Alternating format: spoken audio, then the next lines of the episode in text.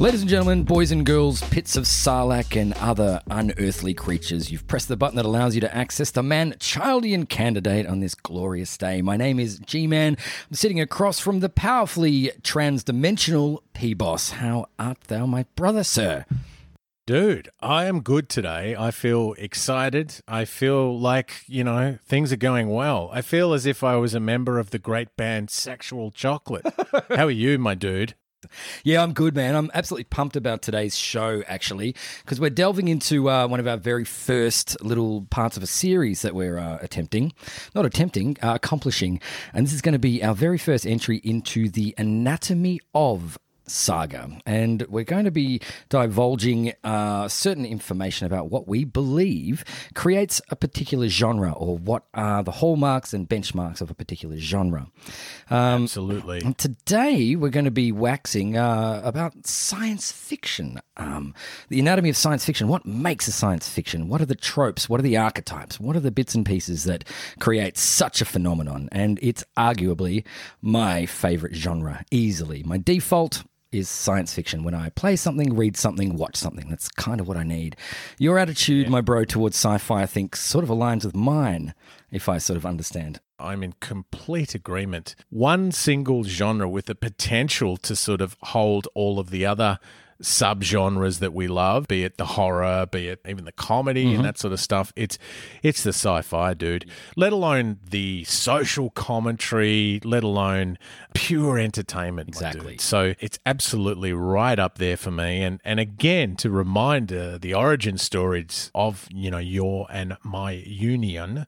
First thing we talked about was science fiction. Yeah. So you know, says it all. Exactly right. But um, we're going to be delving into that in just a sec, um, at length and potentially ad nauseum, depending on uh, your penchants. Yes. but first of all, just um, the, the world right now is quite an interesting place. We find ourselves, uh, we're recording on the 9th of December in 2020, the year of the COVID pandemic, of course. Um, yes. If you've just tuned in from Andromeda and are wondering what the state of the planet is, well, it's not very good, I'll tell you. But um, the first thing that I want to say uh, today is that what they've just done, very, very first try trial, very first vaccine trial in uh, the United Kingdom, and yeah, it's yeah, it's interesting, man. Um, do you know you know the film and the book I Am Legend?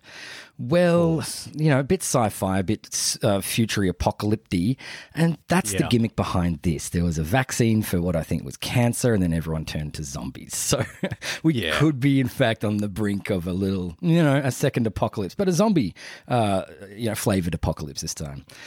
Mm. Yeah, I feel a mixture of fear, mild excitement, and a somewhat steely determination because I feel like I ha- I've got enough information as to I don't know if I would say survive. I might even go further and say how to thrive. Thrive, nice. Zombie apocalypse, yeah.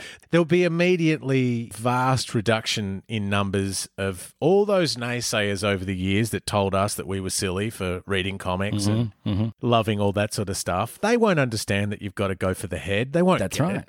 That's right. Secretly training for years, you know, this is the thing. Most of us dudes, Manchildian candidates, are ready. Yeah. yeah. It's my excuse for not getting a lot of things done. It's like, hey, I'm training, man. That's right. That's right. I mean, how do you see it? I am a bit worried. I feel like we've seen this movie, and uh, yeah. yeah. I'm not as well. Yeah, we have. I'm not as well armed as Will Smith. No, exactly. Well, it feels like it's an ongoing sort of TV show. This one we've just gone through season one, and you know, the uh, the vaccine being released to season two. So let's see how this evolves. It's going to be quite wild. And um, they said there's going to be um, you know, they're ramping up in the creation of the vaccine, of course. And um, there's 800,000 vaccines right now for the uh, you know the elderly and healthcare workers on the front line. So there's 800,000 zombies um, yes. we know of that we have to deal with. So, you know, we need to prepare for that. So, you know, get your cardio up, and the elderly are pretty crabby by definition, so they'll they'll be quick to bite. You know, they'll be biters very quick. You know, they really will be. The frontline sort of zombies, uh, you know, they may maintain a little of their humanity for a bit longer, but no, those elderly, they'll be going straight for the jugular. Now, my question to you, dude, is which form of zombie do you think we'll get? Like, would we get the George Romero, mm. you know, ambling, sort of shuffling sort of ones, or would we get the more modern sort of interpretation, like Jesus, some of the sprinters? Because I've got to say, if it's the shambling ones, that's fine, no problemos. But my God, man, in some of those remakes when they were sprinting, it was like, that is truly Yeah. horrifying for me because I'm, I'm not a runner. The rage zombies, man, I can't deal with that one. Like they're too fast, they're too angry. I do like the the shamblers, man. You know, the classic zombie. You know, give me give me give me the shambler. I reckon I can take out a horde of them. All you need is a seven iron and you're all good, and a bit of time, you know, and maybe some water, and you're good. That's right. A grey nickels and some barbed Yeah, wire. yeah. You know, keep it simple, folks. Keep it simple. Um, we got a little bit of Hollywood news too in the in the realm of. Um, mm, we had a an episode recently, didn't we? Well, a couple of months ago about uh, video game movies or, or, or movies that have been made based upon video games, uh, more accurately. And there's one coming out very soon, um, it seems. And um, can you tell our viewers what we're to expect, please, P Boss? What are we looking for here? I'm going to preface this sort of current event discussion with a little bit of a nag. Like, I don't harbor great hope for this. And I think some things in life should be left well alone. And I believe that the idea of creating a movie out of Metal Gear Solid is fraught with danger, my friend. Yeah. What, what are your initial thoughts? Well, really, very negative, I'm afraid. I, I'd love to leap at it and say, wow, I'd love to see a silver screen iteration of one of the best video game franchises of all time. Yes, of course I would. But the fact is that there's, you know, five like official solid entries into this franchise. And they are, you know, Kojima, Hideo Kojima, the creator, he makes these as they're basically interactive movies already. Like, you know, there's probably about 48 minutes of actual gameplay um, in a 20 hour game. The rest is actually just cutscenes and exposition, blah, blah, blah. So Yes. you've already got this amazing wealth of, uh, you know, narrative. How are you going to shoehorn that with any sort of degree of success within, you know, an hour and a half to two hour time frame? I just, oh, it's one of those things, man. I just don't think it can be done um, well, which breaks my heart. Yeah, I agree. As we discovered when we did the episode of video game movies, they never really rise much above a, a four or a five out of 10, and some of them just sit right at the bottom of the Uwe Boll. So it's just historically, it's just a crossover that just doesn't work. Like Yeah, they do. there really haven't been many that work. Like you said, it's a very quirky almost style of game creation. So I'm just not sure if a lot of that style will sort of transpose over onto the screen. I'm super happy about the idea of Oscar Isaacs having a go at, at playing the hmm. great man. If anyone could, he probably could, but I'm just yeah, man. I'm I'm I don't want it to happen. Ever since they turned uh, Hitman into a movie, that was it for me. it was like I I just I cannot do this anymore. You're right about the nuances and the weirdness that Metal Gear Solid games actually are. Kojima is a weird Yes. guy, man. And they are super, super weird. They're very Japanese and they're very Kojima as well. It's almost, he's a almost a sub brand of the Japanese subculture for this sort of brand of video game. So, how are you going to pick this up in this medium is going to be really quite baffling. But, um, you know what? I'm willing to uh, throw caution to the wind and wait for it to come out on DVD and watch it then. But, you know, I, I've got a feeling, man, this is not one of those ones because I've been burned before. This is not one of the ones I'm racing to the uh, the cinemas to see. Oh no, You know, I fear the burn. oh no, there is zero chance of this this little guy going to a cinema and paying money for this production. It's uh, Yes, at it's at best it's a rip for me. like I I ain't even gonna pay for a DVD rental, my son, because Yeah. chances are it's just gonna be a drink coaster. I can't. I can't. Feel- I've been hurt too many times, G man. Exactly, man. And you know how how many times do you have to be hurt before trust is lost, man? That's the point, you know. And we're at the bottom of the bucket here, so you know. And and also they're doing an Uncharted film, you know, Nathan Drake, and they've cast, uh, you know, Spider Man, Tom Holland, Okay. who is arguably far too young for the role of Drake, but that means that they're going to be doing like a you know a, a, pre-Drake sort of thing, doing a you know a bit of a prequel to uh, what actually transpires in the video games. But you know, I'll leave that up to the the viewer's discerning point of view whether they think that's a good idea or not. I certainly don't. Once again, Yeah, there's only one Drake equation that I'm interested in, and we've already done that episode. Again, respect to Tom Holland. Like again, it's good casting. If if someone can pull it off, it, it's probably that dude. But my friend. Yeah. It's that letter between X and Z. Just, you know, why are we doing this? exactly. Can we not write stuff? Can we not write original ideas? And oh, don't get me started. I feel like a cranky old guy. Oh, I am. Well, it's starting early then, isn't it? Goodness me. Yeah, no, I feel exactly the same, man. But anyway, look, there's our little uh, a little weekly roundup. Now, let's, if you wouldn't mind, do you want to launch into the into the flesh of the matter today? We're doing the anatomy of science fiction films. Now, do you want to guide this crazy bus towards some sort of uh, idea of where we're going, P-Boss? You inspired me last week with your rules. Initially met with a little bit of scorn. I was like, ah, oh, look at Rules McCafferty here, but I think it was good. So maybe rules is too harsh a word here. Let's maybe use words like parameters. Parameters. So I think, inspired by your good self, will apply some sort of parameters. The objective of this discussion is to say this is the Manchildian template for what we think makes for great sci-fi. So I've got a couple of principles or ideas here, dude. If you don't mind me just mm-hmm. flowing. Oh, please, please. What are the key ingredients in a good sci-fi? Not necessarily in order, but we've discussed before that exposition point number one exposition is vital in science fiction. And uh, so, not only do we need good exposition, but usually that's connected to having really good exposition characters. So we'll unpack that. Ideally, these are the people that translate all the physicsy, sciencey sort of stuff that's going on for other characters, but in doing so, also, you know, for us, the audience. The second idea or parameter that we're going to set is there must obviously be a hero. So we need the hero's journey here. There must be a hero who faces adversity and is forced to change and ideally becomes the better for it. So we'll unpack that with some examples. A third ingredient that is often key in sci fi and arguably in many types of movie production is that there must be a clear villain and ideally in science fiction there if there is some area of relatability to the villain, it makes it much more of a substantial impact on the story. Yeah. Point number four, again, not necessarily in order, but this is an important one, is great lore, as in L O R E. So we need a great universe around that science fiction. We need great culture. We need great ideas. So strong lore is another key ingredient.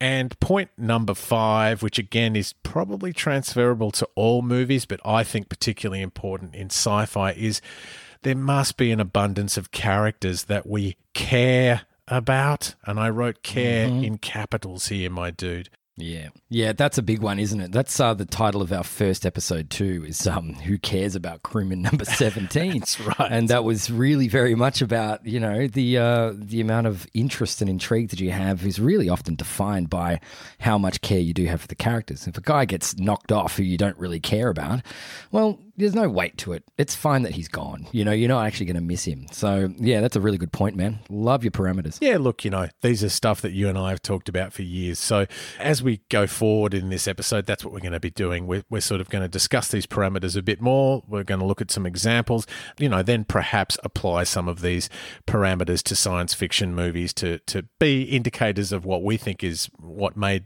these movies more or less because of their absence successful. Yeah, fantastic, dude. I like it. I like it. And look, before we delve into there too, I've got a few parameters of my own over here, if you wouldn't mind me throwing. Do tell a couple of things to uh, for us all to consider while the uh, program ensues. I've had a little think about what actually uh, science fiction really sort of is, and it breaks down into lots of different things. Especially in the in the film medium, there's there are many different avenues for a science fiction film to go, and so I've broken it down to these really interesting ideas, right? And so I'll start softly, and Ooh. one of the the subgenres for me of science fiction is what I call the elegant science fiction, Ooh. which is a little bit slower. It's a little bit more meaningful. It's a little bit more thoughtful. So you'd have feature films in there, such as uh, Kubrick's 2001. You know, this is a meandering, thought provoking experience. Uh, Sunshine is another one with a very decent pace. Contact, Carl Sagan's, and Interstellar, Christopher Nolan's Interstellar. In my mind, these are elegant. They have, you know, very divisive ideas and start getting your juices flowing. Yeah. Um, another subgenre is the sci-fi horror. Oh, Which dude. is um, very prevalent. And this is like a lot of science fiction sort of lends itself to the idea of horror. Because outside in space, if you're in a spaceship, it's terrifying and you die. It's it's always scary in space. Mm. Just is. So you've got Event Horizon, Alien, and Terminator chucked in there for good measure. To move on, an alternate or near future science fiction Oh. would be Robocop or District 9, where we're still grounded in reality, just a couple of years more advanced. Yes. Um, and there are many other examples of that one too.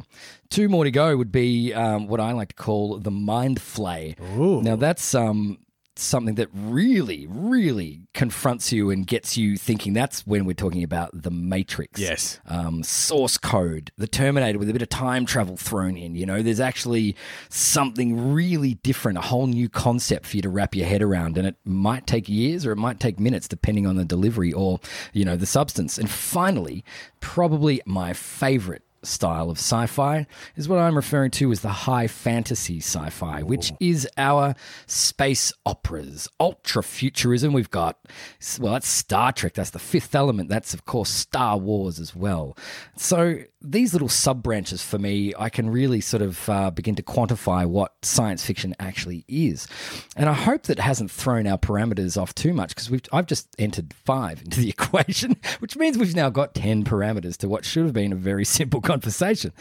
I think that might help us and guide us in a little way and just be able to quantify what exactly we're talking about, just for my sake as well. Yeah, man. No, I absolutely dig that. And, you know, this is a genre that I think benefits from some deep thought and some pulling it apart, really. With good sci fi, there's so much to it. I mean, like you said before, for God's sake, you're in space. To start there, that that is that, it's a miracle. It's a complex miracle of the meeting of so many, uh, th- so much thought and science. I think the more parameters, the, the better. So why don't we start off with, if it's okay with you, point number one on my list, and then we can maybe go over to you know a point on your list Yes. To me, one of the things that makes science fiction work or not work is exposition. Yeah, that's a big one, isn't it? I'm with you. If I'm going to give some classic examples of expositors, and I really don't even know if that's a word, I love that. You you know what I mean, right? I know exactly what you mean. Regular listeners of this program would know that I loves me some Stargate. I loves me the whole Stargate universe pretty much, including all the TV series and the spin-off. So classic expositors would be, if we're looking at, say, for example, SG1, would be a Samantha Carter type person. Yeah. Rodney McKay from Stargate Atlantis. Another famous expositor, for example, in Star Trek would be someone like a Spock. So you need someone who is kind of making sense of some pretty complex scientific ideations in these programs. And I guess for me, my dude, and I'm going to ask you in a moment what makes it work or not work, but for me, what makes it work is A, I need enough information to understand what's going on. B, I need it presented in a readily accessible way. I don't want to feel like I'm sitting in a physics lecture. Yeah. And I ideally need it to be presented in a way that contributes to the story. Well, come on, Spock. If you've got the answer, tell us. Physical reality is consistent with universal laws. Where the laws do not operate, there is no reality. What about you, my friend? Like, how does exposition work or not work for you?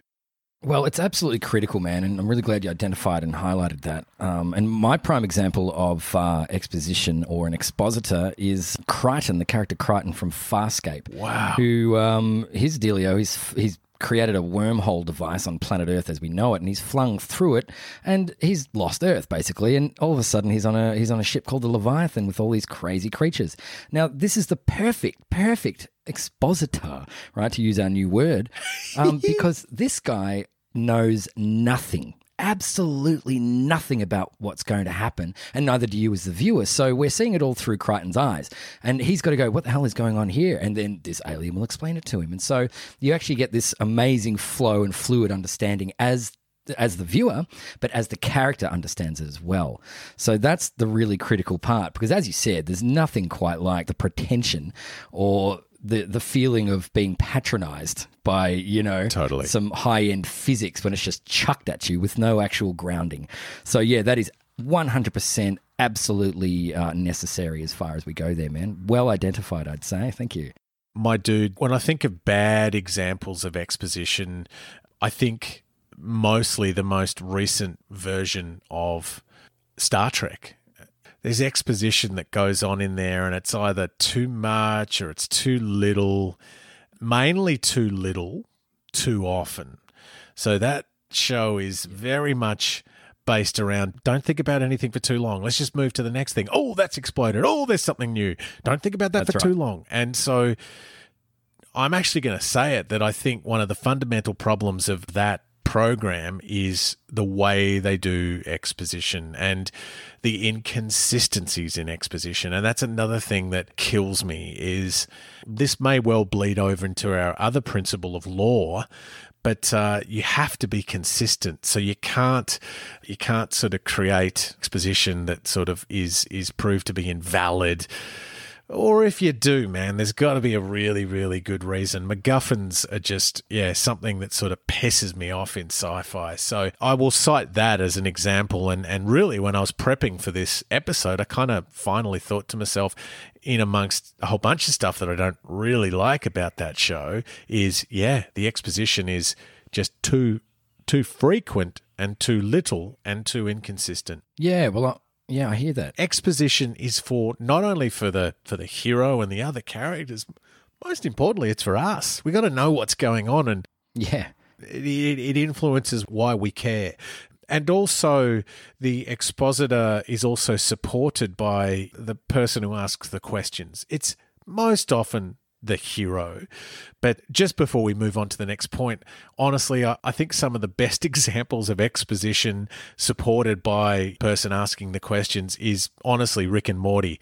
Just such a dude. fantastic balance between the sci-fi jargon and also then just ah don't worry about it you don't need to know about it and really well supported by by Morty constantly questioning Oh, jeez, Rick. Doesn't have to make sense, my dude. It can just be Yeah. it can just be stupid and fun and funny, but when you get that balance right, my my lord. And really when you think about Rick and Morty, my brother, it's just classic one and done episodes. So it's not like a running series where each episode constantly affects the other. The thing about the one and done, Star Trek, uh, Star Trek Next Generation. Although there are overarching themes, the, mostly it was one and done. Of course, the Twilight Zone being probably the best example. or even modern day with Black Mirror as well. That's the same sort of thing, man. I think I've seen all the episodes, but none in order. you know, it doesn't matter. A hundred percent, my brother. You've got to get your exposition and your questioning down to an art form. Otherwise, it's Yes. just not going to work. Probably the the other best example that I've ever seen of continuous exposition with a mixture of one and done and also overarching themes would be Doctor Who. Ah, yeah. Well, having um, 40 years of Doctor Who under one's belt, you know, sort of refined the art form in a lot of ways, you know, as well. It's been a lot of practice and a lot of trial and Well, when you think about it, he's a challenging character because he has to be the expositor. He kind of has to be the hero. Um, he has to fill so many roles. He's, he's, uh, you know, the Doctor is a unique and complex character. I mean, just from a production perspective, but, um, but yeah. So uh, that's that's exposition for me. Um, if Yeah. I'm thinking, if you, you know, let's cross to you for one. What was that first one on your list? Thank you for the expositors there, bro. And I love the new word that we invented. I you know, we should go to look that up, actually. If that's not in the Oxford, then it bloody should be. you know? know, I know. Yeah, and so all right. Well, another example, um, well, what you brought up, another a thematic idea behind uh, what makes sci-fi is there is a hero's journey. Generally, in most tales, you know, where Yeah. a hero must face some um, adversity in some sort of way and change, or potentially be changed uh, for the better, for the betterment of themselves or for the story on a whole. And so, I think classically, like when you've got you think of the hero's journey, you've got the cliched Luke Skywalker Yeah. story from Star Wars, of course, who, you know, that that is an archetypal, tried and true tale that comes all the way from King Lear, um, and then done with the uh, Hidden Fortress from Akira Kurosawa. And so this is like a thematic thing that's happened the, the whole time throughout stories. And Love it. every Disney film is basically this, isn't it? Like the hero's journey. There's a rise and fall. I mean, Luke Skywalker and Simba. It's a relatively similar tale. It's you know, it's really quite baffling. Um, and how how I don't know how general that is. You know, across all genres, not just in sci-fi, but um, more so here because I mean, there's more at stake. You've actually got the galaxy at stake. You know, with this hero's journey, it's not just the kingdom or the world. This is the galaxy, man. And um, you know that kind of um, what's your- what's a, a good example of that apart from Luke Skywalker in your mind? Yeah, it's an interesting one because I was thinking to myself, uh, in many ways, Kirk, you know, Captain Kirk changes and he evolves kind of this brash, narcissistic pain in the bum, really, when we first encounter him in the original series. And mm. but by the end, he's taken on attributes. Ideally, he's taken on attributes of Spock. He's become less trigger happy. He's become more discerning he's always the guy that's still going to sort of take the leap. But I think most importantly, from a lot of heroes' journey, he becomes the guy that will sacrifice himself for the, for the good of others readily by the end. You know, including some of the movies too. Yeah, yeah, and look, uh, there's something about that too. And one of uh, Spock's sort of famous quotes is, The needs of the many outweigh the needs of the few. and after like three seasons of Spock telling Kirk this, I think he starts to actually get it, you know, in a way. Absolutely. And so, yeah, which is quite amazing. So that's where the sacrifice will come in for Kirk. He's actually like, okay, Spock, I've heard you. And uh, this isn't about me. We can actually, you know, it's really quite interesting, isn't it? So he actually, um, Kirk becomes more so in the Star Trekian captains than, um, you know, Picard was already sort of wise. Noble. Um, Janeway already sort of wise Yes. and already had these understandings, whereas Kirk was this, um, as you said, trigger happy sort of larrikin uh, bouncing around space trying to find anything with three boobs. And um, he succeeded, and congratulations, Captain Kirk. Yes. But over the course of time, he then became a little bit humbler, a little wiser after he'd seen some stuff and done some things, you know. So, yes, he actually is a really, really fine example of uh, a character that um, evolves not just over the course of perhaps a film, but over the course of many seasons. We've seen this man, you know, go through all of these trials and tribulations, then to become this wise, wizened, sort of still plucky hero that we know and love today. So, Captain Kirk's a fine example, bro. The other one that sort of jumps out at me is perhaps one of the best depictions of the hero's journey motif would have to be Neo from the Matrix. Oh, now, again, I guess I'm going to drill down here and sort of say Neo from the first Matrix movie.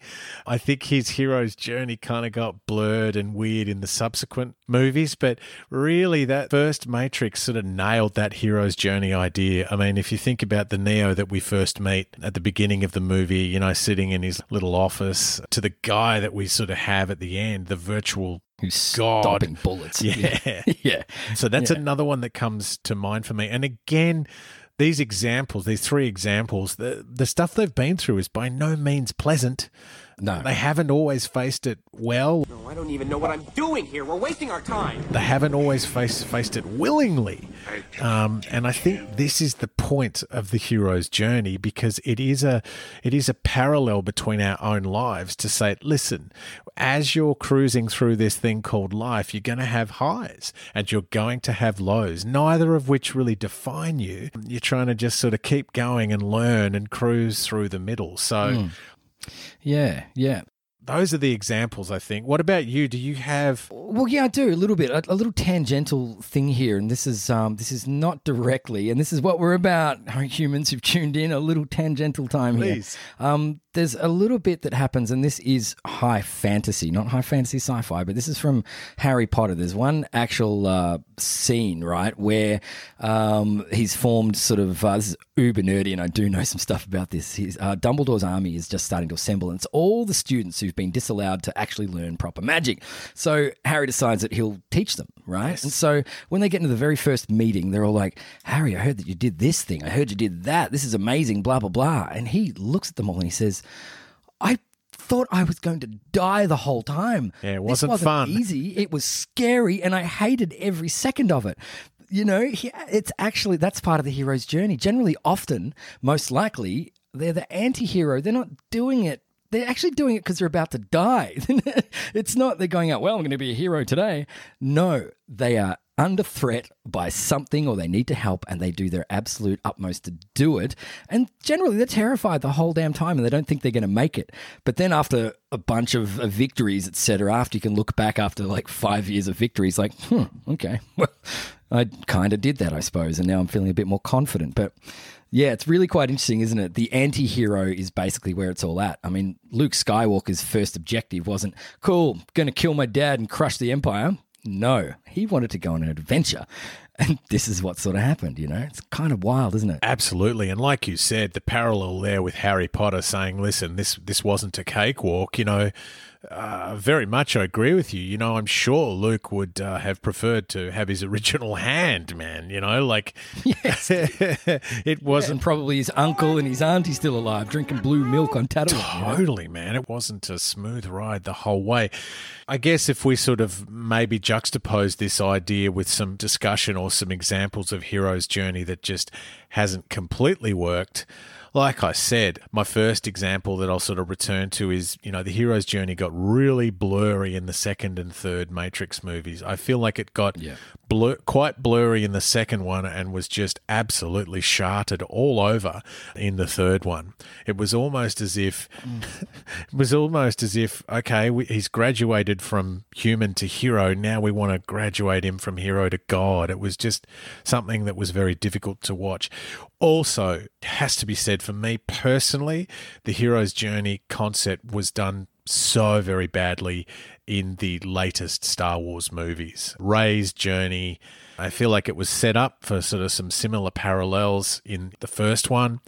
But my lord, my friend, by the second one and the third one, it was just destroyed. She'd sort of just become this Mary Sue that that's the point of the hero's journey. When you just become already super powerful, when you, you can't be defeated in battle, I don't know, man. There's no risk, there's no gravitas anymore. So, Yeah. do you have any ideas of where hero's journeys sort of went, went astray? Well, I think you nailed it with um, Neo in a way because by the second um, Matrix film, he really was already the god, and so he, he you kind of knew as as a viewer that he actually couldn't be defeated. You know, even against a thousand Agent Smiths, he couldn't be defeated. And you're sitting there going like, "Cool, we're just going to wait for the battle to be done with no sort of weight to it." I'm not afraid that he's going to die or perish in, at all in one bit. So he was already there. So that's a big full stop on the Matrix story, or at least Neo's story, you know.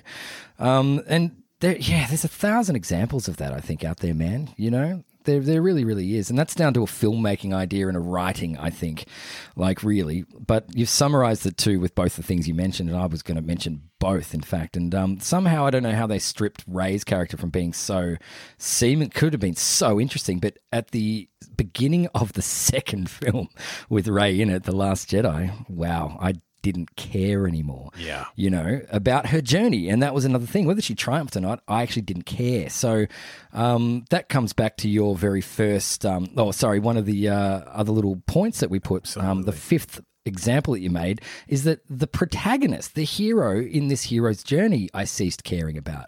It wasn't a crew member, you know, it was the hero. I stopped caring for the hero. So as soon as that happens, well, you've kind of lost me and you've lost P Boss and you've lost any sort of like minded human out there in my mind. Absolutely, my Like, dude. honestly. Yeah, Yeah. absolutely. Um, and I mean, that sort of ties in nicely, doesn't it, when you're talking about the heroes? And we've done another project in the past about um, great villains. And you can't generally, and we discussed this um, ad nauseum in that episode, you can't really have an excellently defined hero unless you've got an equally and proportionate villain for them to be facing off against.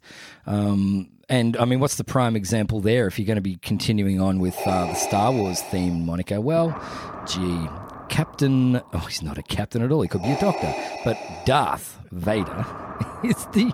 Honestly, oh, there is no more evil guy on the planet when you first see A New Hope, is there? Yes. He's all wreathed in black and in cloak and the deep voice, and he's tall and menacing and has some sort of space magic where he can choke people from across the room. that's a terrifying adversary, man. And so, you know, Luke actually has to step up, or Obi Wan actually has to step up to that level in order to ever have a hope of defeating him. And, you know, in A New Hope, Luke is a farm boy. And he, gee, man, that's going to be a very long journey for him, isn't it? Like, what do you say about the uh, the nature of, um, you know, how accurate is that balance between having a really powerful and interesting protagonist versus an antagonist? Well, I mean, you've just summarized it. The balance is for mine and, and you know, for the Manchildian way of thinking, it's absolutely vital. Nothing risked, nothing gained, nothing interested. yes, yes. it's just a thing that uh, you end up just watching. It's, you know, you might as well, in some ways, be watching sport or events are unfolding, but you're not necessarily really, really sort of married to the players within. And I think the point that we made additionally with sci fi, and again, this was just the way that you and I think, my friend, is that the villain needs to be relatable. Now, this does not mean that you need to like them, but they need to have some element to them that you can relate to, some humanity in a sense. I'm glad you differentiated that, man, between relatability and likability. Um, very important. Exactly, my friend. So, what makes within the original Star Wars trilogy, what makes Vader so interesting is that, yes, initially we meet this guy, this man in black, this dude that's all powerful and highly intimidating. And it's George Lucas at its at his finest in terms of like there's no discrepancy from the moment he walks into shot with the music it's like huh that's the bad guy That's no question about it, yeah. dude, he's not the accountant. but as it unfolds, particularly when we understand that we see his relationship to the Emperor, and it's like, hang on, man, here's this dude that we established as a bloody Terminator down on his knee, down on bended knee when he talks to this other guy. You know, we first start seeing that that helmet go onto his head in Empire. We start to see it's like, hang on, man, there's a Jesus, there's a crispy burnt human in there. yeah. We start to see some sort of relatability, some sort of humanity. We start to see that he's got motivations. He's got things that he wants to do. He's got uh, quote unquote ethics or belief, which is the reason that we understand by the third movie, it's like, oh, wow, like this is just as much about Vader as it is about Luke. It really is. I guess for me, the redeeming I won't say redeeming feature, but the redeeming idea, at least with the prequels, was that George wanted to say, now you see, when you watch the first three, you actually understand that this story is about Vader. It is about this guy that becomes the most powerful Jedi ever because of the fact that he's so deeply entrenched in the, in, you know, intoxicity. I don't even know if that's a word either it's a day for He's so deeply intoxicated and indoctrinated by the dark side that it takes so much extra power to be able to come out of that and then to return to the light. So, this is a slight rant, I guess, with some conceptual defense of the first three, in that at least there was an idea, at least there was an arc. Yeah. Yeah. What a concept, my dude, of showing this guy as a kid as annoying Yeah, as exactly. As he was. bloody kid was. Oh, that poor little dude. But yeah, I mean that's um that adds a lot of weight to it as well, and you see it even more so then at the uh, very end of Jedi when, you know, the Emperor is absolutely torching, you know, Skywalker there with lightning. Skywalker. And then Vader's looking at the corpse, the potential corpse, and looking at the Emperor, looking back, looking back, and then finally picks him up and tosses him off. Um, yeah, it throws him over the. I'm so Well, glad that you made had to- that correction. oh, I nearly didn't. I thought, you know what, I'm going to just let that one fly, you know. But there, there's that guy's um, entire arc, you know, from villain to hero. The guy literally saved the galaxy in a way, or saved himself in some sort of final selfish deed. You know? I understand that point that you made, and you made, you know, when we talked about this episodes ago, you definitely blew my head off with that concept. But when you still think of him as that little annoying pod racer, understanding that the culmination of his journey is going to be throwing arguably the most powerful Sith ever down the drain, yeah. what an arc. So villains need to be somewhat relatable. Khan for me is the other one. Listen to me constantly just going back to Star Trek, but Khan for me, this uber human, this augmented human that we meet originally in the series, uh, within the concepts of that series, there's a whole bunch of ethical sort of stuff. So Khan is just basically that, you know, saying that we want equal rights. We want the same rights as non-engineered humans. Yeah. So the the Khan that we meet originally, the fabulous Ricardo Montalban. Is immediately relatable for two reasons. Number one, he's got a motivation. He really just wants to fairness, equity, well, that was what he started with. Um, Yeah. And, you know, here's a dude that can stand toe to toe with the uber masculinity of Kirk and outdo him, you know, on all fronts, which makes Kirk go to a deeper level. There's probably been no villain that's challenged the hero to the same levels as Khan did to Kirk. So the reason why that you can still watch that movie, The Wrath of Khan, once you get over the costume decisions and obviously this the special effects are aging poorly, much like Shatner. But the ideas are still interesting because the guy has depth. You're like, wow, I, I want to know what happens to this plucky, chest beating, Tina Turner wig looking like dude. You know what I mean? yeah. Yeah. the villain needs to not only be interesting, someone we care about, but brother, the relatability makes makes it so much more powerful in sci-fi. Yeah, big time, dude. Absolutely. Yeah, and that's huge. You know, and we've got many more examples, and I'd love to hear any of your examples out there, our dear players at home. If you've got some examples of some very fine villain matchings, and uh, anyone you find relatable who we haven't mentioned today, please hit us up on the FBs, and we'll uh, look right into that.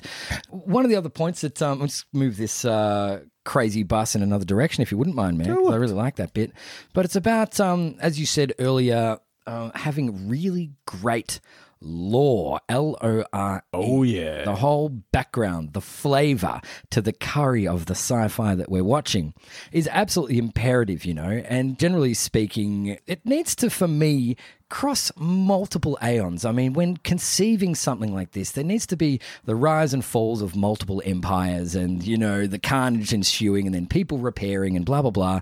But stories of heroes past, you know, that um, our current heroes have reference for. And, you know, it's even Nice. displayed probably really nicely, I think, in uh, the Force Awakens. Sorry to keep on the Star uh, Star Wars bandwagon here, but when um, Rey and Finn and those guys they get into like the Millennium Falcon, and it's something of legend, it's something of myth. They've only heard of it, and then they meet um, General Solo, and they're starstruck you know? It's really quite interesting. So they've heard this person's exploits and so that adds to the lore of this. And that was uh, particularly nice because we've already known han solo as being the hero and we've seen his lore but then seeing it through new eyes from starry-eyed little fans really it's really quite amazing but um, one of my favorite uh, pieces of lore comes into uh, one of my f- top five favorite films of all time, man, is The Fifth Element.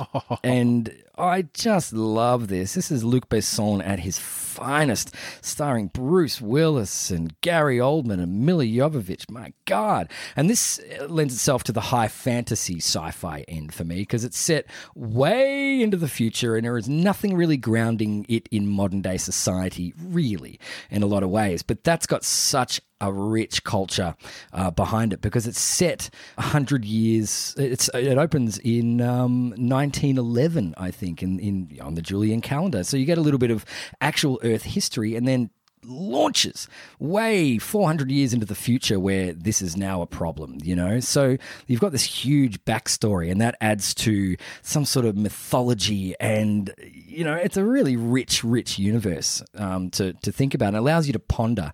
It doesn't give you all the answers, you know? This is what we want. It's to, you know, to get those juices flowing, like an elegant sci fi would in a way. There's a bit more, it's a bit slower. It allows you time to think. It doesn't just go, as you said earlier, like, here's a high end concept, then bang, explosion, and you're distracted.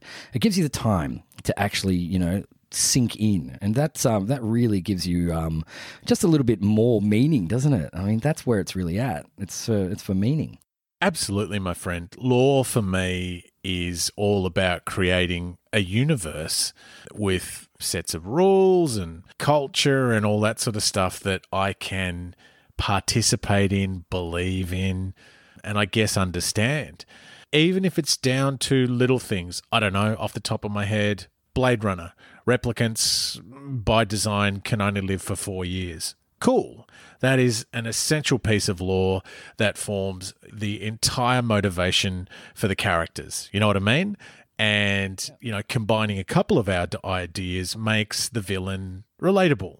Roy Batty is possibly one of the most fascinating villains to put opposite a hero. Perhaps made more vibrant by the fact that Harrison Ford's uh, character Deckard is maybe leaning more towards an anti hero. He's uh, lethargic, apathetic, almost coming off like it was a preview of how he would look and act these days. but there's a an angle to using again this example. Uh, there's there's an angle to uh, Roy Batty and the replicants that that is relatable. It's it's understandable. These guys want more life, but it all sort of comes from really nicely established lore of just they they only get a certain amount of life and that's it. And that's really that's simply done. The exposition of that is simply done. And there's a thing that we just operate and understand, and we don't even question it. You know what I mean? Yeah, yeah. Even looking at other examples of lore, and this also might sort of lean into where, you know, lore goes awry, but understanding here I go again, mentioning the original Star Wars trilogy of just the Force.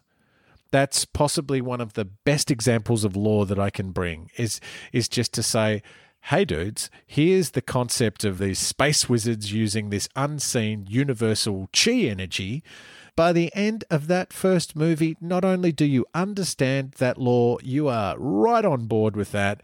And again, it forms one of the chief ingredients of the hero's uh, motivations and the to, to an extent the villain's motivations. We understand this which is obviously why I said something positive about the prequels. Now I'm going to poop on them, which is why doing something like changing your lore with an abomination, as we've whinged about before, of midichlorians is just deplorable behavior. It's abrasive. Like I can recall my dude sitting in the theater when that scene happened and just recoiling like someone had just kicked me in the nuts. And honestly, they kicked me right in the lore nuts. Yeah. It was just not okay. Yeah, you're absolutely right. I mean, that pisses me off quantifying magic like that. I mean, you don't go to Gandalf and say, hey, man, how did you do that spell? And he says, well, actually, the cells in my body actually vibrate at this a certain frequency, which allows me to emit light. And like, oh, hey, wow, you just destroyed magic for me. How did you do that? and midichlorians single handedly destroying space magic by trying to explain it. Can you just let it be magic? Oh, I feel you, brother. That's the best example of thank you very little I think I've ever yes. ever come across. Going into other lore, like good examples of lore. Again, I lean back towards SG1 and just that idea of the Stargate create a wormhole. The wormhole can travel vast distances across space. There it is. We establish the lore straight away. It's not overly done in the exposition. And it creates motivations for characters, motivations for villains. It's just done so well. If you even think about that original Star Trek series, they just start to go, well, this is hyperspace travel. These are the laws about that. Here's a beam that just takes your bits apart and reassembles them, called a transporter. We even have the doctor whinging about the transporter, going, uh, I just don't think it's medically valid. Just lore, when it's done well, is vital, my friend. It really is. Vital man. to good sci fi. You need to care about the universe that you're in, don't you? And there's like when you conjure up a really rich sort of uh, environment, and we're constantly in this episode. We we've talked about um, Star Wars ad infinitum. We always say we're going to do a very pointed and very particular Star Wars episode, and this is we've got to be careful not to blow our wad too much because this is very close to the ball here.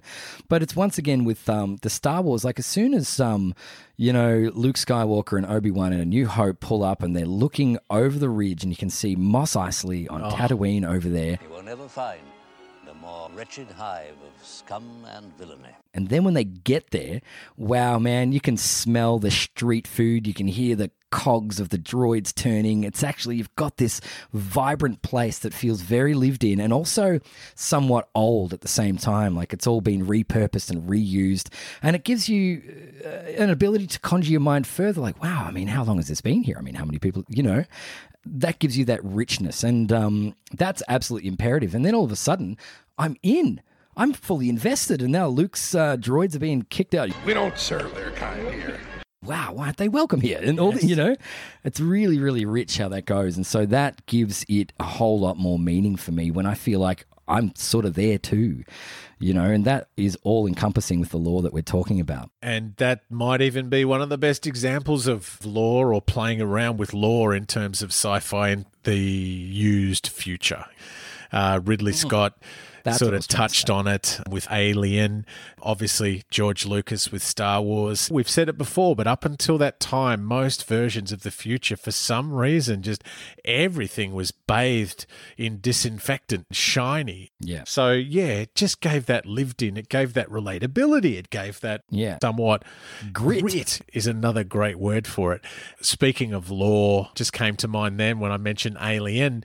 Even in that movie, you've got class structure. You've got comments from the characters that are kind of like the working class about the executive levels. Like, oh man, all these little bits of lore that you stack and layer into sci fi, it just makes it land. I guess it's akin to on a stage just creating props and background. If the more layered and sophisticated it is and, and, and understandable, oh, you're just immersed, my brother. You're just Yeah. it's good times, my friend. Yeah. Do you have any thoughts further on the bad applications of lore? Bad applications uh, for me would probably be uh, lack of, I'd say. You know, when it's just probably assumed, you know. And one of my things for me is um, I had a lot of hope for this one because it was kind of exciting for me. And it's a film, John Carter, based on the book. Oh, yeah. Uh, can't remember the name of the book. I am John Carter, I think it's called. But in that one, the dude's thrust onto Mars, and you know when Earth folk go to Mars because of the difference of gravity, he's basically a superhero. Yep. So he can jump really far and punch really hard and all that sort of stuff. But that's it. You don't really, you know, and there's civilizations and cultures on Mars, but they don't. They're never explained or exposed, and so you just don't kind of care. When you compare that sort of same sort of um, you know dusty Earth sort of ideology to something like Dune, for instance, which Dune starts half an hour. It's a it's a whole preface about how these cultures and how these families um, evolved and took up, you know, power in the galaxy. So you compare those two, John Carter falls so flat for lack of lore. You know, and so that's probably my example there, bro. Have you got one there where someone's just taken it in a wayward direction? I'm so glad you mentioned John Carter because that was the one that I was going to go to because possibly the greatest disappointment in the genre for me. I was super pumped when I found out that they were doing it and man, I I never really asked you for your score on that, but for mine it dude, it's barely above a 3 for so many reasons it just did not land and especially watching that as people that we were who walked in with lore. So I cannot imagine what it was like for someone to just walk in off the street, pay for their ticket and watch that movie, dude. But I would suggest, and you know, again, this is going to be triggering for some of our audience, but you asked me, and here we go. We are in the honesty tree. I would say bad use of lore or bad control of lore, balanced with pretty poor exposition. Dude, Ridley Scott, most of the most recent alien versions. I just, Yeah. I mean, that was an attempt of pure lore, wasn't it? Like Prometheus, for instance, was trying to fill in all the gaps and explain everything that we'd been thinking on for the last 30 years since Alien came out. And so that's akin to me to holding your hand and explaining everything or attempting to, just like the midichlorian thing. It's um it ruins it by not giving you anything to think on. It's decided it for you and it wasn't decidedly good. So I think that's where that in particular for me really falls flat. Um, in the that's the difference, isn't it? Whether you have lore at all, which is I think is a, an impoverished way of doing a sci-fi, but is that better than having really poxy and really you know crummy lore? I mean, would you rather not have it? My thing is that Prometheus, it just felt like I was in a crappy training session. It was, for me, almost the cinematic equivalent of mansplaining done Yeah. poorly. So, yeah, I agree with you. That was just, it was poured on too thick and too copiously. But what we alluded to earlier was then there was inconsistencies in it. I can't stand it when we mix high ideations with some just dumb stuff. Like you and I have pointed out before, you, you wear helmets. you know, you, Yes. I, I'll never be able to get around that. It's just, ah, dude, I can't let it go. But before we move on, just to balance it and not be all naggy, some of the best example of lore, I, I'm just going to posit straight out there Firefly. Oh, yeah, man. That's one of my favorite, favorite series. Um, and it's almost hard to call it a series because it was only one season and a movie, which is um, something. But when you talked just earlier about um, the concept, and I love that term you used, was used future. Um, is that what you used? Uh, did I just No, you butcher did that? not, sir. Used technology. No, you used did future. not. Thank you. Okay, I had a. Can you believe I doubted myself for a second there? How dare I? But yes, this is like the outer rim of the galaxy where, you know, it's actually just through lack of resources and all this sort of stuff on these impoverished planets, you get like a Western feel. It's, you know, it's digressed. The human race has digressed into this sort of um, post Civil War sci fi opera Western. you know, it's across a lot of genres. And that's uh, Joss Whedon taking care of that, who's pretty brilliant, to be honest with you. You raise a really good point. That dude has created lore. I mean, love it or hate it, there was never really any lore abuse in Buffy or Angel. He did pretty well in the Marvel universe as well. So, yeah, sorry to jump in there. No, no, Joss okay. Whedon, even something like Cabin in the Woods. Cabin in the Woods is arguably all about playing with lore. You know what I mean? Making a play on lore. But yeah, he's, uh, you know, he gets the flawless victory throughout a lot of that for mine. Flawless victory. Yeah, no, that's a really great point, man. And yeah, that that's a crying shame. And that was the same era too, when a lot of uh, really great shows really crumbled under the uh, the Hollywood Writers Guild strike, and they just had to end them quickly. They went, okay, well, we've got to end this, and they went, ah, that'll do. And oh man, if you have a that'll do attitude towards anything, wow, you're going to get a crumb, aren't you? Like it's the same way that Farscape ended as well. They just went, gee, we better finish this quickly, you know. And you got these crying shames. So you've got four glorious seasons, and then this hot, you know, this botched ending. it's really, oh man, I put all this time and effort and love into these characters and thought about them and their needs and blah blah blah, and then oh, thank you so very much, Hollywood. Thank you for ruining my time. Yeah. Yeah, it's it's a really interesting thing. I, yeah, glad you brought up Firefly, man. Just It's another up. thank you very little moment. Mm, And my dude, you just mentioned uh, something that is a really good segue into the fifth point, um, and probably worth drilling down a bit, my friend. Yep. It's essential to have characters that we care about. I can't think of a genre that's more reliant on this. Definitely the horror genre is helped, but you can get away with putting up with the gore and the splatter of someone that you don't particularly, you know, you're not too fussed about. But I think with sci fi, part of what gives it the weight and the gravitas is that this is happening to people that A, you've got to know, and B, you care about them. And bearing in mind, and I almost put this down as point number six, one of the core principles or the hub of the wheel of sci fi is that it really is just continuous applied problem solving Yes, yes. particularly if you look at those nautical influenced universes. So your Star Treks and your Stargates. By nautical, I mean there's more of the whole. Spaceships. yeah. Yes, the captain sitting there and barking out orders to individual specialists. In those nautical themed sort of sci fi movies, problem solving is key. It's quite often about rerouting power to Yeah, the shields. It's quite often about, well, quite frankly, it's quite often about rerouting power. It really is, isn't it? Yeah. As our characters solve problems, we need to care about who's having the problems and who's solving them, my dude. Yes, exactly, man. That's a very, very good point. And when you bring up the nautical theme there, that's super interesting because damn near every sci fi, when you say the Star Treks very pointedly as well, they're all basically submarine films. I mean, in a submarine, if you get a, you know, the hull's busted, the water comes in, you die. Same sort of premise in space. It's the same damn thing, and so that also blends itself once again into the uh, the whole horror genre. I reckon, you know, um, films like Hunt for the Red October, they're kind of horror, dude. Because as soon as this thing collapses, everything, everyone's going to die. You know, Yeah. and so yeah, you brought up a really good point there. That's hundred percent true, and about the power. These are actually like like cliches of the old uh, of Star Trek, really, aren't they? Etc. Etc.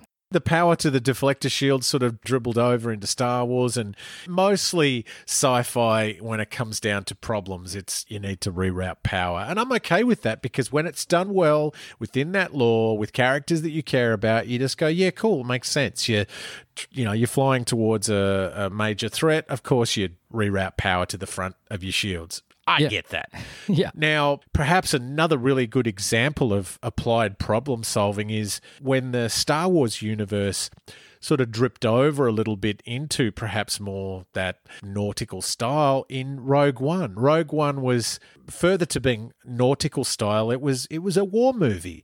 And again, you know, Rogue One a great example of just continuous problem solving. But I digress. Problem solving was only a subcategory. We need to have characters that we absolutely care about. Ideally, you know, we talked about before relatability with the villain. Well, guess what? Relatability with our heroes and, and those around them yeah, we got to care about the man. You you think about the difference in the world. You think about how much you left those cinemas back in the Dizzy and you were really thrown. Most people I knew when I was a kid kind of actually preferred Han to Luke. Of course. You know what I mean? If if you had a chance of going to a party, even these days dressed up, of course I want a blaster halfway down my thigh. You know what I mean? I want to go as Han. I don't really want to go as Luke. You know, Chewbacca, C3PO. Pick another universe, you know? Morpheus is just as important as Neo in my world, my dude. Oh yeah. Characters that we care about. It's got to be done well, correct? Yep. But it's also got to be real care as well, like actual genuine care. There's some weight to the scenario. It's no good, um, as we discussed in earlier episodes, having like last minute um, exposition from a random saying, "Here's a picture of my kids, and I can't wait to get home and see them." Well, you're going to die in 10 minutes, you know? so they've given us a little false, little glossy sheen of care. It's like, well, I'm told to care about that person. Why am I told to care? Because he's about to die. So Whatever. yeah, that's right. Oh, well, can I have your shoes? you know, like, you know, give me the code to your locker and I'll have your stuff because you're not coming home, crewman 17. It's that simple. Yes. But yeah, it has to Yes. be real care, doesn't it? An investment in the person's character, their ability, and I don't know. You want the story to be propelled by this as well. So the care is really critical to the uh, to the flow of the tale that's being told. Otherwise, once you've lost care for the hero or any of the characters, you've actually lost care for the film, and it might as well just stop there. It's like, well, let's have a wee break and come back and see if I can find some care in the crapper. Probably can't. So that's a big point. Otherwise, what are we doing? I mean, another great science fiction series for mine was Battlestar Galactica. And very quickly, you had these characters that you cared about. I mean, Starbuck and all of these offshoot characters you cared about. Like Adama was interesting. He he was noble, but he was flawed. He was quite simple in his beliefs around the world, but he was also quite complex. You just cared. I think about when Hans, you know, spoilers, guys, and if you haven't uh, got on board with this, you're listening to the wrong podcast. But, you know, when Han Solo died, that was heavy for me, my Yeah. dude. I cared, you know, and you compare how you felt about Han Solo's death with, say, for example, Snoke's death. You just, you just didn't care. That's an example of the most underutilized bad guy on the face of the planet. Like for two films, you're going like, oh, who is this guy? He is so evil. He's on the Emperor's payroll. What the hell is happening? You don't know what's going on. And then all of a sudden you see him in real life. Uh, three seconds later, he's done in a really boring fashion for no real reason, and you don't care. So I'm like, oh, okay, well, Don't get me started. Here's a character that Oh, we're I- speculating could be Plagueis. You know, is this Darth That's right. Holy Yeah. crud. If you even think about how you felt about when the Emperor was thrown down the tube, you cheered, you cared, you were like, yeah, like I didn't like that guy, but you had a reaction because you cared about him. Like we said at the start of this discussion, you didn't have to like him, but you were invested, you were interested, you cared. Watching Snoke get cut in half, I think the most important decision I had to make in that moment was am I going to have a mouthful of popcorn or am, am I going to have another Malteser? yeah. I just didn't care. Yeah, that's a pretty phenomenal waste of a character, isn't it? And such a build up, too, because as far as we know, we've lost the biggest antagonist, the most incredible antagonist in the galaxy in A, the Emperor, and also B, in Darth Vader. And then here's this Yeah. guy. This is the guy. This is the new guy, right? He's got to be terrifying. Like, he's got to be 10 times as bad as uh, both the Emperor and Vader combined. And nothing happened. Nothing. What a waste of all of our time and what a waste of the visual artists, you know, that actually created the dude. You might as well have just not had him, to be honest with you, man. If you're actually just going to waste him like that, like seriously. Yeah, it's wild. You think about Agent Smith. You cared about Agent Smith. His little soliloquy. It's the smell. Yeah. There is such a thing. Obviously, he diminished as the series went on, but you were interested in him. There was some weight to him. Again, other categories we talked about. The exposition was good. He had some relatability. The end result being like he was a weighty element to the film. When I heard, for example, with new Matrix films, which have gone into production, and un- knowing that Hugo Weaving is not going to be in it was was a real blow for me. It was like, oh, this is no good at all. I- I'm even thinking about other characters, man. Let's look at Lord of the Rings. You know, Dourif's wonderful performance of Grima Wormtongue. Oh. You didn't like him at all. But, you know, combined with the exposition, combined with the lore, the other elements, you know, he was a dude. You, you cared. You cared about him. He was vastly interesting. He was fascinating. Can you think of some examples of characters didn't sort of care about, man? Well, yeah. I mean, there's plenty of them. I think every everyone in Prometheus, every character Yes. in Prometheus, like I didn't care. I don't know how Ridley had lost me so well. Like seriously, within the first 10 minutes, I've lost investment, and I don't know how that even happened. I don't know the moment that I went switch. I went, oh, well, gee, I do not care. Can you compare that to how you felt about Ellen Ripley? Can you compare that to those feelings that you had with that crazy shot of Bishop crawling through that pipe, you know, with the torch? Like when Bishop was crawling along through that pipe, dude, my buttocks were clenched, Yeah, you dude. know? there was a lot riding on it. And even though he was an android, and you know, technically, I don't know, you're not meant to care for robots in a way, but Bishop was so damn likable, and he was just subservient, you know. But you're right, with, um, and that's it. And because Ripley is the finest example, man, and like honestly, because she is. She's fragile. She's frail. She's scared the whole time. This situation sucks. Yet she somehow prevails and becomes so powerful for it, you know? Her- Hers is a perfect hero journey as well, isn't it, in that regard? But that's how you really drop the ball on those characters in Prometheus. And, and to a certain degree, like even a, a little bit different would be the film. The one I'm choosing, strangely, is Predators, uh, the one with Adrian Okay. Brody and Danny Trejo, when you're actually finally on an alien planet in the Predator films, right? You're like, all right, everything's a little bit weird. But then you've got this ragtag bunch of dudes that have just been dropped there to survive, somehow don't care about any of them. So when they start getting picked off one by one, I'm kind of like, good.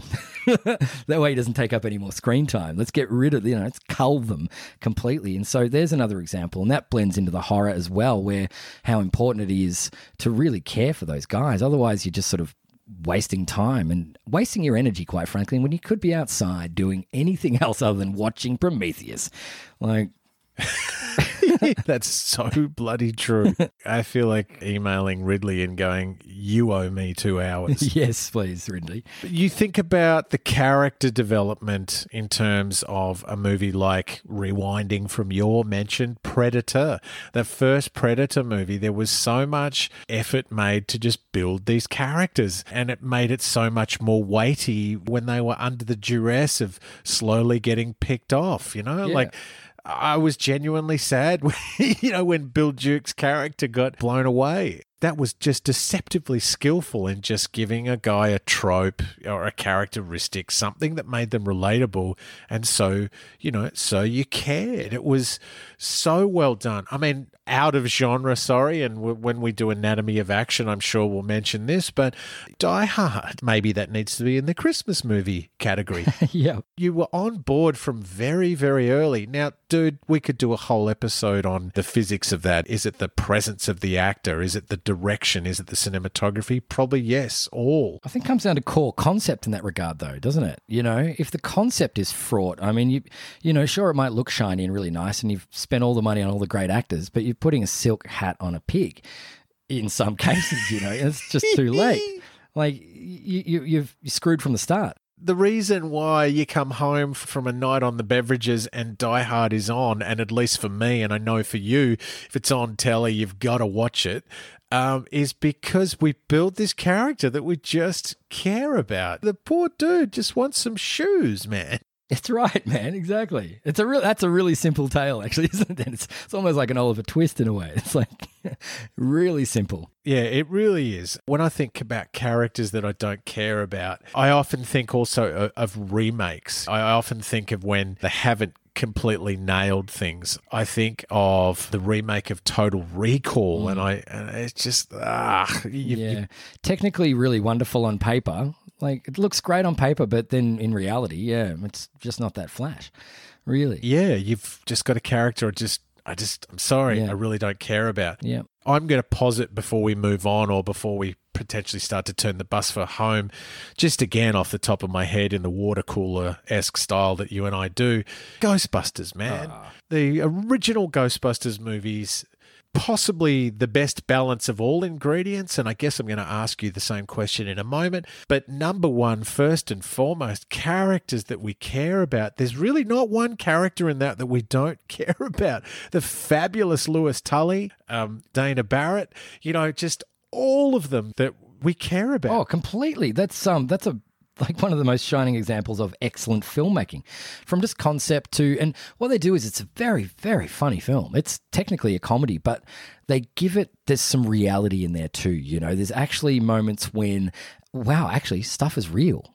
Oh my god, these plucky heroes that I've just grown to love and laugh along with are actually in peril. You know, and it's actually real. yes. And so then all of a sudden, you've just got a, a really great concoction there of taking that sort of seriously, you know? And then also, when you look at that one in particular, it's interesting you bring that up because that also is rich with lore. When the whole notion of the, uh, you know, the keymaster and the gatekeeper and coming from different plane to destroy everything. Dude, you've got prophecy. You've got all this other stuff that it brings to the table. And so it lends it elsewhere. And so I'm in. Well, you see, my dude, this is what I'm saying. Once you start to apply this formula, it's like we're these weird little sci fi scientists and we can start to posit reasons for why something was successful or unsuccessful. I do believe it's a transferable formula. And this leads me to the final stage of this discussion today. Could you posit, and I'm putting you under a little bit of pressure here, but could you posit some examples of where, under the rules and the parameters, you think a science fiction production has been fantastic? Yeah, ab- absolutely. And um, in this one, it's- it's Carl Sagan's Contact for me because Oh, it's dude. so it's it's set now. It's it's it's grounded in reality, really. But all of a sudden, you get these high end concepts that actually start to ripple your brain, and they're getting rippled as Jodie Foster's character's brain is being rippled. So you're going on this journey Yes. with her as well, and she's the expositor this whole time as well. But then you get this um, because the premise behind that is you get this amazing message from outer space, and it turns out it's instructions to build this quite incredible device, in which they do, and then it turns out to be some Um, you know they think it doesn't work, and I'll let you watch this in in uh, to discover if it actually does Yes. or not. The ending is quite wonderful, but it gives you this notion. It's like, wow, who sent these messages? Why are they giving it to us? And all this. So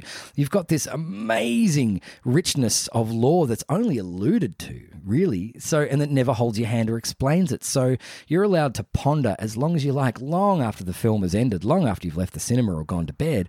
You're still pondering on, wow, who the hell was that? I'm glad Jodie Foster made all these decisions. So that's like a really perfect example for me of um, like a relatively modern sci-fi that has sort of just nailed the understanding of what you know what a sci-fi really sort of is, uh, with the grounding in reality too. So yeah, that's a little example for me, man. If we run down the list, you'd say exposition, tick, because of the way Jodie Foster does it. It's an interesting idea. It's a sciency idea, but you go you don't get too much, nor do you get too little. Point number two, the hero must face adversity and change and be better for it. Tick. Yeah. She definitely grows. She's challenged. This is where you might remember more than me. Would you say there's a villain, a villain type character in it? That's the only hiccup in this sort of uh, quantification here. But yes, I suppose there is. It's the government Because the world is run by the man. the government themselves who want to control it. You know, Jodie is the one who's sort of like they want her. It's been very easily conveyed. She's the one, right? And they want to do it by themselves and have no control, you know, give her no control. Who, you know, so exactly the government in that regard is the antagonist. Bang. So that's Yep. a tick. We then have point four, great lore, which you've already referred to. Absolutely fantastic lore. So tick. And then culminating, I think, in point number five, we have a character that we care about. We want to see Clarice Starling talk to the aliens. Yes, we do. Well, look, man, that's a nice little tick box there. Absolutely nailed it. I kind of alluded to it before, but my example is going to be aliens. And Right. so again, if we if we sort of run down the uh, the list in terms of exposition, it's a universe that's clearly defined. Again, there's some sciency concepts uh, in there. Exposition occurs throughout the movie. Bishop is obviously in a primary role, especially once he's examined the face hugger. But you know, it's done. It's done well, my dude, and we clearly understand it. The hero who must face adversity and change. As you beautifully mentioned before it's probably not not been done better. You know ellen ripley is a great sage and drinks mead in the halls of valhalla. Moving on to a villain who must be relatable I would definitely say that that is Paul Reiser's character, who is representing the corporate interest. We sort of later understand that part of the reason why the whole military deployment has occurred is obviously for him to gain military assets in the form of this crazy biology. I mean, would you agree with that? Ticks the uh, the villain. Oh yeah, and that's becoming alarmingly common. I think if we look at this, um, that yeah, the corporation or the government is going to be consistently perhaps the antagonist here. You know, which is quite interesting, isn't it? Not necessarily the like the alien itself could is obviously probably should technically be the adversary here, but that seems to be more of an environmental impact. You know, that just Exactly. that's what that is. That's not the actual evil that's happening. It's the it's the corporate guy. You've said this in previous episodes, man. The reason that I state that Paul Reiser is more of the villain, or I think his Burke is his character name. The reason Burke is, well, such a Burke, but the reason he's such a villain is he's turning on his own. It's Yes. with much thought and calculation. He's been thinking about doing this from the moment they dropped. Yeah. Whereas you said before, the aliens, you know, they're kind of more like giant ants in that they just do what they do Yeah, that's right. they're trying to survive. So that's why personally I, I assign evil uh, or the villain role to Burke. And the other little bit of it we said it needs to be relatable. There is a certain relatability to him in that perhaps it's Paul Reiser's performance, but we don't necessarily like him or trust him. But there's a relatability in terms of the way the Marines are kind of treating him with a lack of respect and Yeah. and obviously the fear that he is experiencing himself. There are three big ticks for me. Um, great lore. Point number four. Come on, dude. We've talked about used future. Yeah. This still stands up in terms of turning a show on. The pulse rifle. You probably don't have the Halo machine gun without the pulse rifle, my dude. I would suggest. Oh, the sound of that gun, man. It's unreal, isn't it? Yeah, I love it. Sci fi up until that point had more been about menacing intelligence, whereas this one was more just menacing intent. Yes. Oh, well defined, dude. I like that. A big tick on point number four, the lore there. And of course, number five, dude, again, possibly as a result of all of these characters we care about. Like, Yep. you know, Hicks and Hudson and Sergeant Apone, all of them, man. It- for me, that's my example of just sci fi bang, bang, bang, ticks, and, you know, using our formula to suggest why it's just so Yeah, that's really great, man. I love love the way you've summarized that. Like very much so. And I think that's a nice little quantifiable list. We might even put it up in the liner notes so you can find your own sci-fi and see if it matches and ticks the boxes according to our um our new parameters that we've just sort of discovered. Just um one thing that I want to throw at you before I feel like we've pretty much guided ourselves almost back to the crazy shore. But um one film that I want to throw out there um, for really great concept, for societal concept, is Starship Troopers. Set Oh, yes. quite into the future, and that's uh, Robert Heinlein wrote this uh, in the 30s, which is really quite amazing. Um, but there's certain societal things that happen in this universe. Um, and we can discuss whether this ticks any of the boxes in the future because this is quite an off the cuff sort of film. It doesn't really fit into the, you know, the genre really. A really interesting reflection on how society will operate. This is what science fiction in my mind as well is useful for is casting yourself into a future where this is the norm and seeing how if it's well thought out, how well it actually works. And so one of the concepts that happens in Starship Troopers is societal and everyone must um, you know, conscript themselves into the uh, into the service. It's a noble thing to do. Yes. You must fight, and if you don't, well, there's corporal punishment. You will be lashed in town square, literally, for that sort of malarkey. And so, it's really interesting seeing how. Giving that sort of societal concept, how well that might in fact work without actually having to, you know, do it ourselves, really. So it's a futurist way of seeing what could be possible if we chose to take this path as human beings. So that's a really interesting thing for me, man. And there's a lot of other examples of that. You know, a lot of alternate um, histories and a lot of alternate futures based upon the alternate histories. Really quite interesting stuff, you know. And there's a really, really ridiculous film. Um, God damn, it's called Iron Sky, and that's based on the concept that um, it's a really schlock B rate, uh, B grade sort of thing, where the Nazis in fact didn't lose Second World War. They did on Earth, but what they did, they took themselves off and they lived on the dark side of the moon, where they've since been creating spaceships upon spaceships to come and crush Earth. And it's just really interesting having that concept of going, oh, okay, well, what if the Nazis actually didn't lose; they actually just disappeared for this amount of time. So you get this this whole other alternate future thing based on an alternate past, and it's it's a high concept, and it's um it's a lot of fun to sit and think on, you know. So there are a lot of elements to the science fiction genre, aren't they? And um, gee, I think we've really done quite well today in covering most of them. To be honest with you, social commentary is yeah. You've described that so beautifully. The original Star Trek series, gosh, this could be a drinking game every time I mention the original Star Trek series, uh, is probably the another fine, fine example of that. Some serious societal issues going on at the time, covered in the, the episodes of that seminal production. And it's one of the main reasons why I kind of love that universe, in that Roddenberry was, in my opinion, he was an optimist. He felt like we could get to a space where there was like you know a federation of planets where not only had we learnt to get together and we had learnt to get on on earth we then propagated that idea and gone out into space and learnt to get on with all the other marbles that are you know flying out there in the galaxy.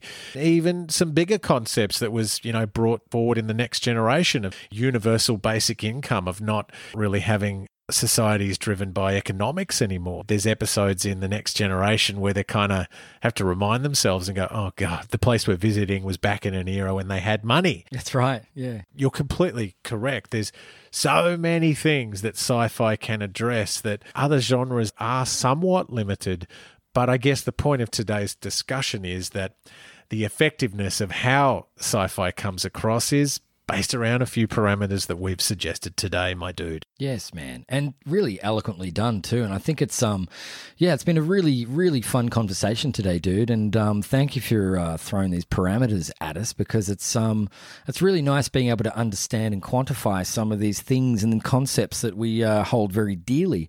So this is a very exciting time too for us at the Manchildian Candidate in this anatomy of saga, and we're going to be continuing Yes. it um, in in future iterations, um, which is something very exciting. So soon enough, we'll tap into other genres that we hold very dear to ourselves, such as the action film genre and and horror, etc., etc. So we're going to be doing anatomies of all of our favorites. Um, if you've got any suggestions, please hit us up on the Facey Bees, and if you're not subscribed, please hit that button, please. That'd be great, just for your sake. I mean, I don't even mind, but I just want you to experience this, our dear listener. It's so much fun, and this is the whole point. I mean, we're mostly doing it for us, but come on, it really is for you. That's sort of how we roll. Yeah, look, you know, we are doing it for us and the one listener, but, you know, we love you, one listener. and to that point, if you want to bring more people into the Manchildian universe, it always helps us if you bring a friend, tell a friend, like, share, all that sort of stuff. Precisely. I do feel like there's many, many more of us out there, and it's important we discuss uh, such topics as sci fi and conspiracy theories and all the rest. So, thank you, my friend. What a wonderful time we've had. And look, until we are next blazing out of whatever portal that you scry us from, we look forward to speaking to you soon, folks. Ciao, ciao. Thanks for listening, everybody. Goodbye.